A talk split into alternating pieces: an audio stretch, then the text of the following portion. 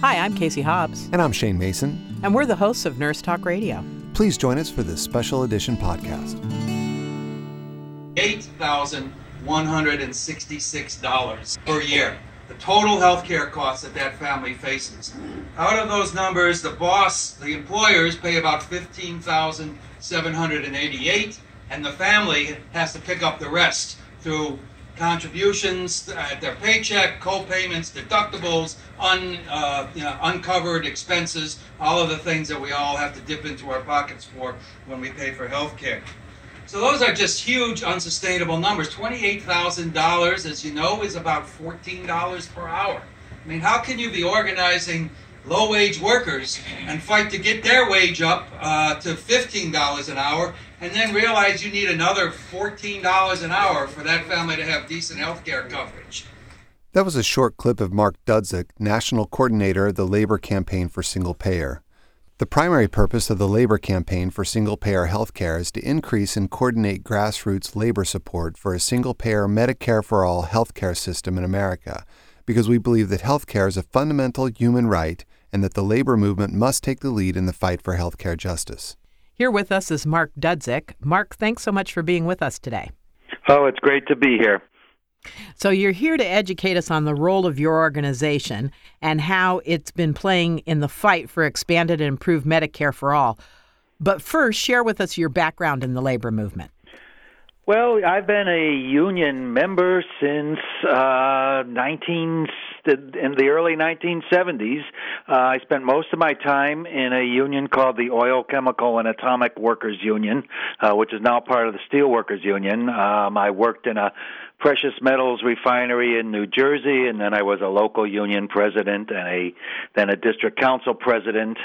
Uh, my union was very active in an effort to try to create a labor-based political party in the late 1990s. Uh, I moved to D.C. to work on that effort, and out of that, uh, we got involved in this. Uh, uh, program to really move the labor movement into the fight for health care justice. And we launched the labor campaign for single payer in 2009, and we've been building momentum ever since. Great. And uh, Mark, talk about your organization. When did it start, and uh, were there many unions that supported single payer back then? Yeah, well, we launched it in 2009. Um, if you remember back in those exciting days. It was uh, right before the inauguration, the, uh, the first inauguration of President Obama, and we knew there was going to be a huge debate about health care policy for the first time in in a number of years. And so we launched in an effort to try to put single payer Medicare for all on the table as part of that political discussion.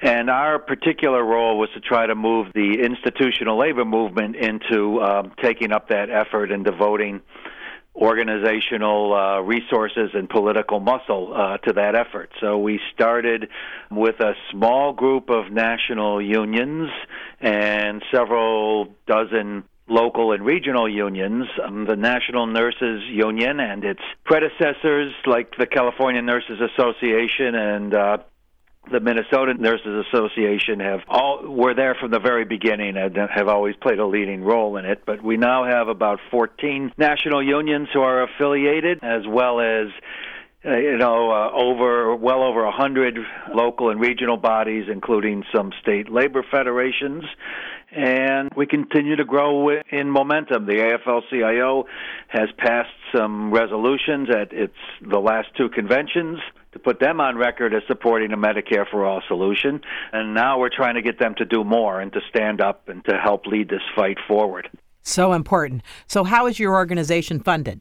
So we are funded completely by the labor movement and by individuals who believe that the labor movement ought to be part of this fight. We get no money from foundations or from any corporations or any anywhere else. And 2019 seems to be a kind of a year of momentum with over 70% of Americans supporting single payer. Can you talk about how you fit into the national movement and what you'd be willing to work with other labor unions and members of Congress?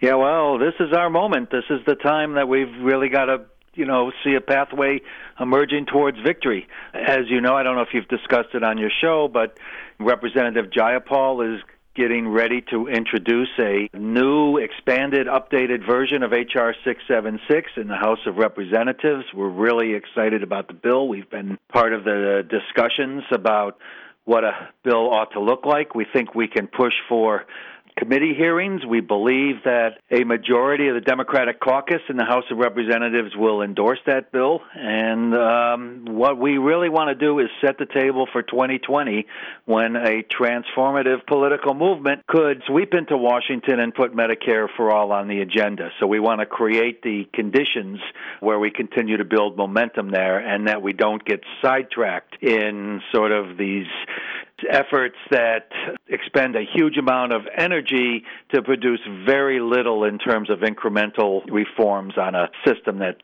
cannot really be reformed. So true. Doesn't it make sense to employers across the country to have a single payer system? So are the corporations supporting single payer because it seems like it would be good for them, or is it more manufacturing or others who support it? Yeah, well, you know, the, the, we got this crazy system that no other country in the world has that links most Americans' health care to employment, and it's you know it doesn't work for the American people, you know, to be chained to a job in order to get your health care. And if you lose your job, you lose your health care. If, often, if you get sick, you lose your health care. You go on strike, you lose your health care. Uh, and it's not really working for employers either. They pay, you know, way more than uh, employers pay anywhere else in the world. You know, however, we've found that most private sector, large private and sector employers are allergic to the idea of any kind of social insurance programs and any kind of program that creates new rights for working people. So it's been a real slog to get large employers into this fight, even though in the long run they would achieve huge savings. So we continue to push that. We've urged unions to make that an, a bargaining issue when they go in and their employer tells them how they can't afford to pay for health care, that they demand that those employers join them in lobbying for a Medicare for All system. But uh, we've got a lot of work to do uh, to move this forward among the uh, employer community. That's fascinating to me, Mark. That that what we're talking about is corporations would rather not do something that's better for their bottom line because then their workers wouldn't be under their thumb as much. So exactly. really, it's a, it's about the control issue that these people are going after. That's that's exactly right. They you know they want workers, uh, and I, you know I'm not I don't want to paint all employers like this, but uh, you know I've done a lot of negotiating in my time, and you know they want workers to be uh, subject to them for health care. Mm-hmm. They want mm-hmm. they like the fact that if you lose your job, you lose your health care. Gives them power over working people. And you know, they have a plan to deal with the high health care costs and it's to shift it onto the backs of workers. Health care uh, workers have paid a larger percentage of their health care costs every year since at least 1984 when they started tracking these things. They've done that incrementally so that we didn't even notice. So yeah, they slowly right. like just that, ramped uh, it up. They're very clever about the way they move. The frog in the pot of uh, water. That's exactly what happened every year. And because, you know, we have this fragmented system, you know, they pick off one group of workers at a time and so you don't see the mm-hmm. effect until you look around and see everybody else has already lost it and that's what drives a lot of these strikes and lockouts and things you know workers that have held on to their benefits, you know, suddenly employers are coming to the table and saying, "Hey, guys, you know, 95% of the rest of the working class is already paying for their health care. Uh, we're not paying for it anymore. You guys are going to have to start paying." And, you know, that causes all of these conflicts and um, you know, by the time that happens often we're too isolated to defend it. So like it or not, employment health care has become unsustainable. And even if we believed that it was the best way to get our health care, we just can't do it anymore. We've got to find another way. Mark, uh, how could people find out more about the labor campaign for single payer and how can they get active? laborforsinglepayer.org, and um, you can sign up on that for updates, and we will try to plug you in. Um, you know, the big thing coming up is the uh, week of action, February 9th through the 13th. Uh, where there will be hundreds of barnstorm meetings around the country that will try to uh, activate people, uh, plug them into this fight for Medicare for all, and in particular, plugging it into the effort to get the House of Representatives to do the right thing and begin to do the work to get this bill ready for passage.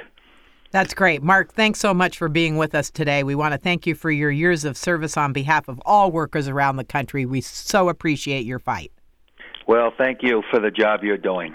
Take care. Great. We've been talking with National Coordinator for the Labor Campaign for Single Payer, Mark Dudzic. For more information, visit laborforsinglepayer.org.